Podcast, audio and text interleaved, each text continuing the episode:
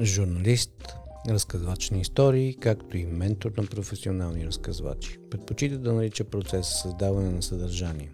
Полезно, интересно и толкова приятно е да го слушаш. Всъщност нямаше нужда даже да задаваме въпроси, чуйте сами. Често в маркетинга казват, че разказването на история е изключително важно, че маркетинга всъщност е едно разказване на история, даже ние самите го казваме.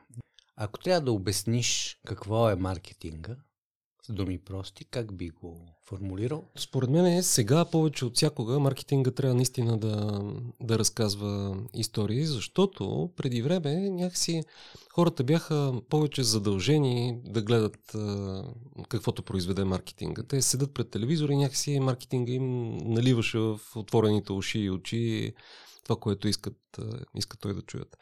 Докато сега всеки се бори за вниманието на, на абсолютно всеки и ти се състезаваш с а, адски много гласове, повечето от които са много шумни и интересни. И ти трябва наистина да можеш а, много добре да разказваш кратки, ясни и интересни истории. Защото хората, всъщност, едно от а, основните им качества е, че те страшно много обичат да си разказват и... М- да слушат истории. Значи, това е още от, от приказките и от Библията и от преисторически времена. Хората, като се съберат на едно място, а те обичат да се събират на едно място, сядат и започват да си говорят, което е разказване на, на истории. И маркетинга, според мен, трябва отново да се научи как а, да прави така, че да обясни какво точно, каква работа и какво интересно ще разкаже на хората, като това, между другото, според мен не е задача само на, на маркетинга. Според мен е фокуса на, на модерните компании въобще трябва да бъде това как те разказват собствената си история, защото маркетинга е един от инструментите да се разкаже историята. Замисъла, смисъла на една компания, името и включително и какво прави тя е част от а, общата история, която маркетинга може само да помогне да се разкаже. Хубаво. Ти наричаш маркетинг инструмент. Окей, това и за мен.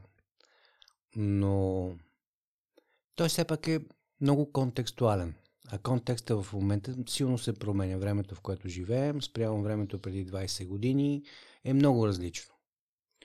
Би трябвало и маркетинга да се е променил и разказването, защото все пак разказване на история е една метафора. Така отстрани погледнато, как би влязъл в конкретика, как би посъветвал? Преди двайсет години много добре звучеше учете компютри.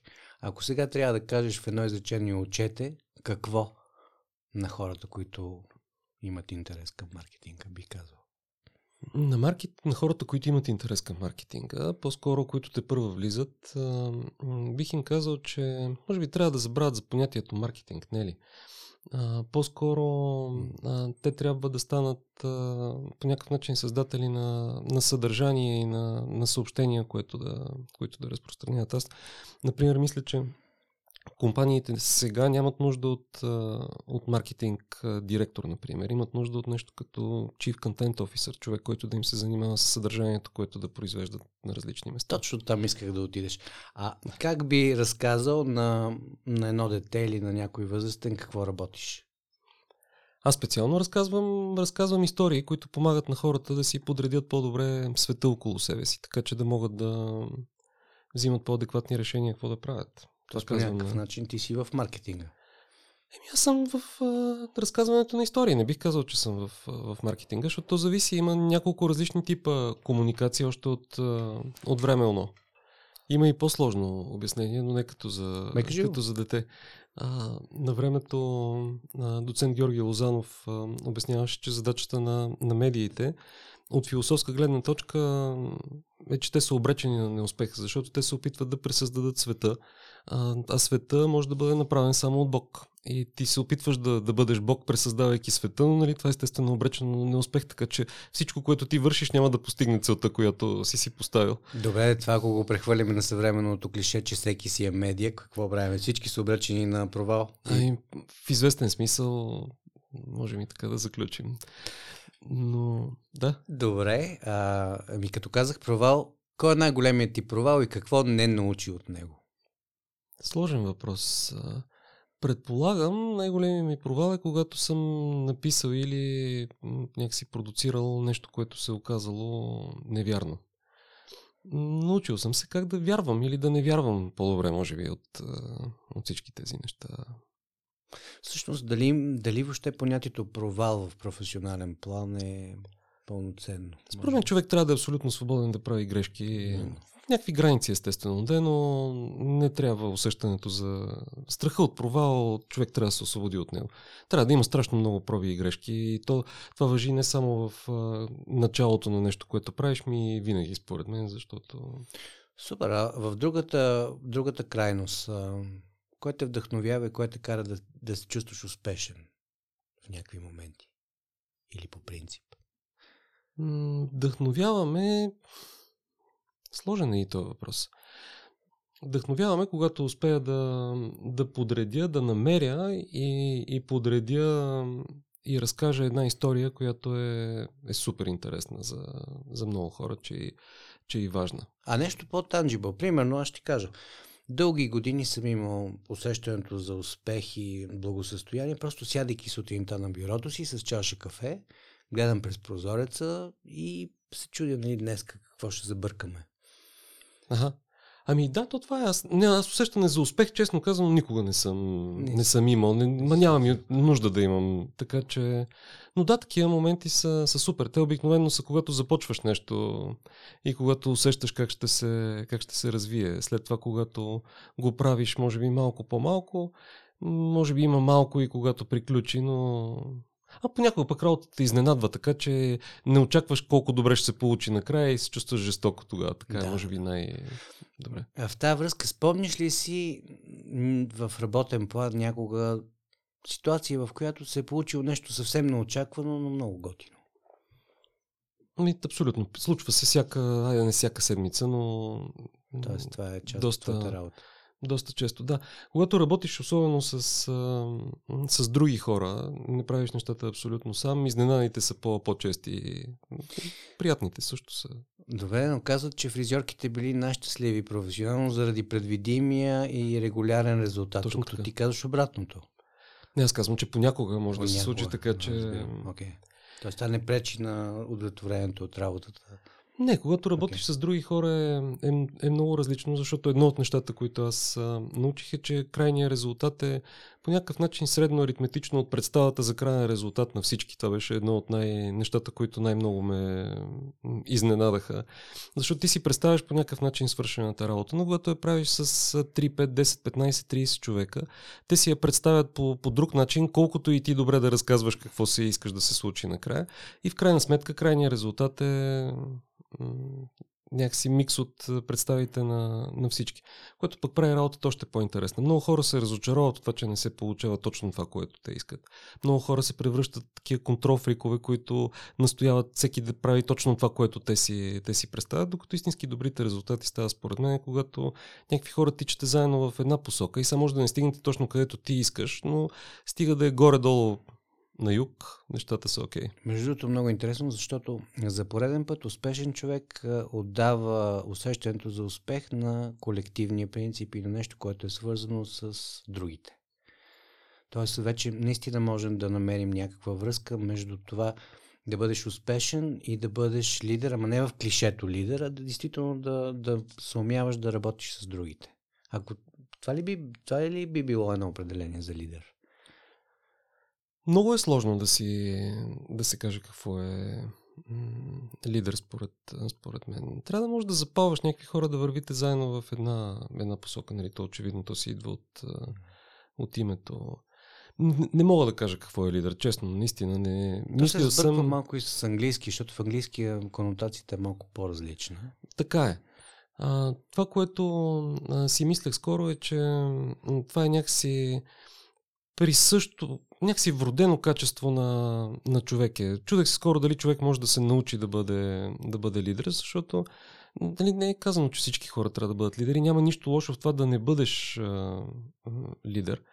Но ми се струва, че е по някакъв начин вродено качество, като има някакви неща, с които човек се... Такива мисловни щампи, с които човек се, се ражда. Когато ми се роди детето и гледах около нас други деца и ми правеше впечатление как а, м- някакви неща се запазиха от ден едно в, като характер, като реакция в определени ситуации. И според мен тези неща са на много по-високо ниво, стигат включително и до това как ти мислиш и какви качества имаш а, на много по-съзнателна възраст. Да. Има ли тогава нещо, което да е променило живота ти пак през работен план? Нещо, което се е случило, когато си правил нещо и то се отразило цялостно? Да, работа, която аз я работя, тя е доста изсмуква страшно много внимание и енергия. И по принцип, според мен, хората, които работят, трябва много да внимават как да не допуснат тя да ги завладее съвсем, да не допуснат да им контролира и моделира абсолютно целия живот извън работата, както много често се случва на мен също на моменти, според мен ми се случва. Така че моята борба е обратната, по-скоро а, да не допускам работата много да, да ме промени, защото има един такъв проблем с а, журналистите по принцип и то е, че тяхната задача на медиите, като видиш самото име медия, медиите стоят по средата, журналистите са преводачи.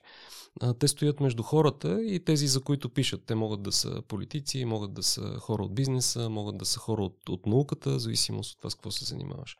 Но ти, за да бъдеш а, истински добър преводач, трябва да не забравяш, че винаги трябва да си с единия крак поне в полето на, на хората.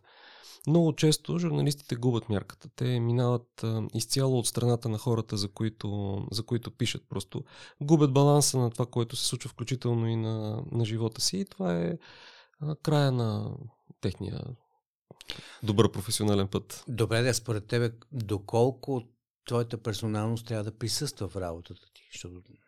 Според мен до много голяма степен. До много голяма степен. Но същевременно да оставаш дистанциран. Тоест, това е малко в източната философия, имам такова разбиране за фалшиво его. Тоест, uh-huh. не трябва да приемаш работното ти его да става твое лично. Ами, да, да.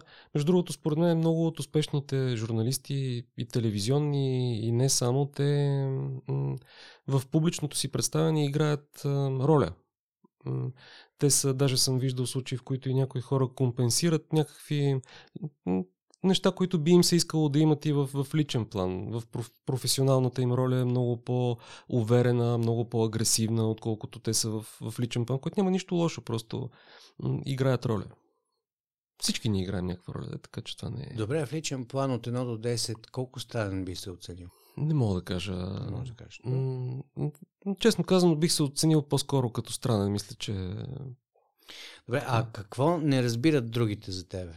Трудно пак да кажа. Трябва да питаме другите, може би, какво не разбират. Какво разбират а, за мен. Много често, много често хората, според мен, бъркат специално за мен някаква съвсем естествена и добронамерена затвореност и я бъркат с а, надменност. Не се е случвало да се, да се боря. А в работен план, какво е според теб най- най-голямата заблуда по отношение на това, което правиш? Повечето хора мислят, че, например, аз съм любопитен, защото се занимавам с журналистика. Да, ти питаш, защото си, си журналист. Докато истината е обратната. Аз съм журналист, защото съм любопитен. Разбирам. И... Супер. А това е доста по... Да. Би ли се върнал двайсет години назад да кажеш нещо на Алексей преди двайсет години? Да, бих казал да не се взимам на сериозно, но аз и сега не се взимам на сериозно, така че мисля, че нямаме какво да си кажем много-много. Не знам това дали е хубаво, защото човек е хубаво да се променя, и, но пък не мога да си представя завой, на който през годините да съм минал през последните двайсет години и да съм искал да завия в друга посока. Добре. Можеш ли да избереш меню за обяд сега? О, да. Нещо леко, салати. Ама направени от хора с отношение към нещата. Това е според мен важно. Кажи ми ти какво си представяш с... А... Защо ви правиш тия подкасти? Ами ние сме го казали още на, на обложката. Празнуваме двайсет годишнина, празнуваме лично. Какво по-лично от това да си говорим с хората, които седат зад маркетинга за тези двайсет години. И в тази връзка да те питам, ако ти беше част от рекламна агенция маркетингова, какво би направил, за да спечелиш нов бизнес? Бих седнал да си поговоря с тази компания за това какво, каква точно е историята, която те искат да разкажат за себе си, като бих им разказал истории на няколко компании, които според мен са много добре, добре направени. Или дори няколко човека, които създават компании, но едновременно с това разказват а, история. Почвайки от някакви много известни, може би дори банални примери, като Илон Мъск, например, който нали, си е поставил за цел да направи, направи бъдещето и въпреки всичките си идиотски поведения през, през годините, той успява да направи някакви наистина феноменални неща. Успява да промени автомобилния бизнес, успява да промени полетите в, в космоса. Но цялото това нещо е разказване на една история. Той това прави през всички тези години. Има много примери и на други места за компании, които просто са измислили смислена идея, не просто да продават а, някакви неща, при все, че това само по себе си няма нищо, нищо лошо, не просто да създават стойност за себе си, но да разказват как това създава стойности за, и за другите, което е много смислена посока. Всякакви компании тип а, Патагония, които ти обясняват, че не просто ще си купиш раница, но и ще направиш нещо за да запазиш а, света такъв какъвто е. А, дори и компании като Red Bull, за който вие сте работили, мислите, супер успешно разказват историите. С една от първите компании, които със съдържание се опитаха да се маркетират. Така, чудесно. Бих те върнал на контекста, маркетинга в контекст и да ти задам въпроса, който мислих да ти спеста. А според тебе, ако Стив Джобс беше от Ямбол, какво щеше да прави? Има една така много а, поучителна история за Груев, началника на кабинета на цар Борис трети, виж къде ще върна от, а, от Стив Джобс. М, има двама сина. Единият от тях е Стефан Груев, който девети септември го заварва в университет в Швейцария. Неговия брат по това време е в, в България. Стефан Груев става един от най-известните журналисти от български происход в, в чужбина. Той работи в Паримач, в едно хубаво френско списание. След това отива в Щатите, където започва да пише книги. И пише страшно интересни книги, между другото. Те са такъв журналистически тип книги за историята за създаването на първата атомна бомба. След това той е един от първите хора, които се пускат с батискаф в Марианската падина и пише книга за това. Ходи до Северния и до Южния полюс и пише книга за, за това. Изключително интересна съдба и много талантлив а, писател. Неговия брат през това време остава в България и завършва живота си в ловешката психиатрия, след като е прекарал доста години в лагер, живее на някакви други места. Та, това до някъде отговаря преди какво ще да се случи с, с Стив Джобс. Въпросът е сега дали може да се случи нещо различно. Отговор е да, може, но не е толкова лесно, колкото ако се родиш в в Щатите, но има ужасно много примери за хора, които правят някакви неща, макар и по, по-трудно. Нямаше да направи Apple Стив Джобс, ако се беше родил в България. Кратки отговор на... Според тебе и контекстът е важен. На това нещо, да. Как гледаш на маските? Говоря съвсем, съвсем в широк смисъл, не само като противоепидемична мярка, принципно носенето на маски и ти до кога би носил маски, би ли носил? Аз мисля, че всички носим маски. А, ние сме участници в някакъв карнавал непрекъснат, който, който ни случва, в който няма абсолютно нищо лошо. Има обаче един проблем, той е специално за, за България, който има плюсови и минуси. И то е, че хората много често си сменят маските.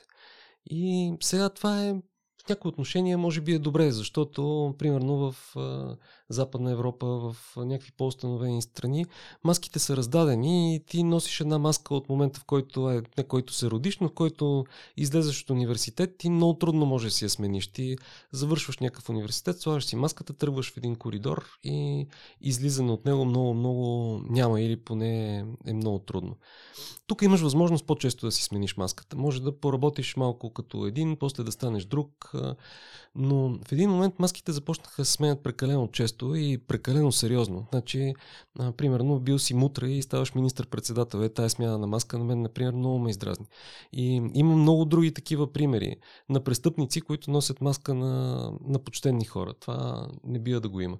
Или хора, които си сменят в рамките на три-четири години и сменят няколко маски.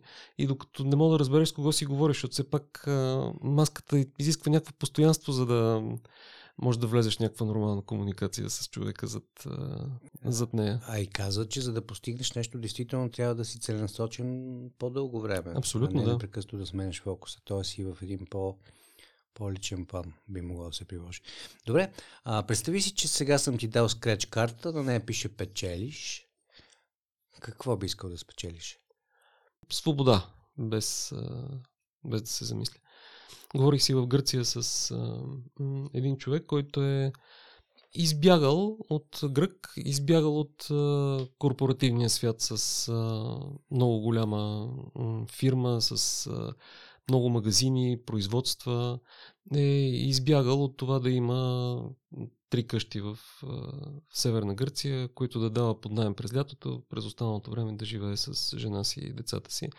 И това до момента е един от най-щастливите хора, които аз познавам, защото там има и други подобни хора, които се занимават със същото, но те не могат да оценят това, което имат, защото не са го губили така, както той го е губил. Той се чувства като спечелил нещо изключително голямо. Скоро разказваше как баща му е предлагал да построят грамаден хотел на земята, която имат, от който ще печелят много повече пари. И той го отсвирил с двеста. Казал му е, че пшинат много повече пари, ма ще трябва да се занимава, просто ще, ще си загуби свободата. И му е по-приятно да може да излиза по цял ден с лодката, с децата си в, в морето, да ходят на плаж на малки острови, отколкото да... Между другото, децата му, които са пораснали, те искат да избягат с двеста от това нещо, искат да отидат по възможност да учат в Нью-Йорк, което е може би най-обратното на това, което той прави, което аз се сещам. Те искат да са в мегаполис, да им се случват забързани неща, да има шумни клубове, да има много хора около, около тях. Е много поучително за това как, какво оценяваш кога в живота си. И трябва да отречеш, за да се намериш. Пак. Нещо да. подобно, да. И добре, последен въпрос. Ако погледнеш на себе си като бранд или казано по-старому, какъв е твой девиз? Какъв би бил твой слоган? Не мога, не мога да кажа. Трудно. Това е като в лексикон. Не, да. Никога на колене пред когото идея, нали? Не знам. Това е готино. Никога на колене пред когото идея. Благодаря ти. Аз. Еми стига толкова. Супер.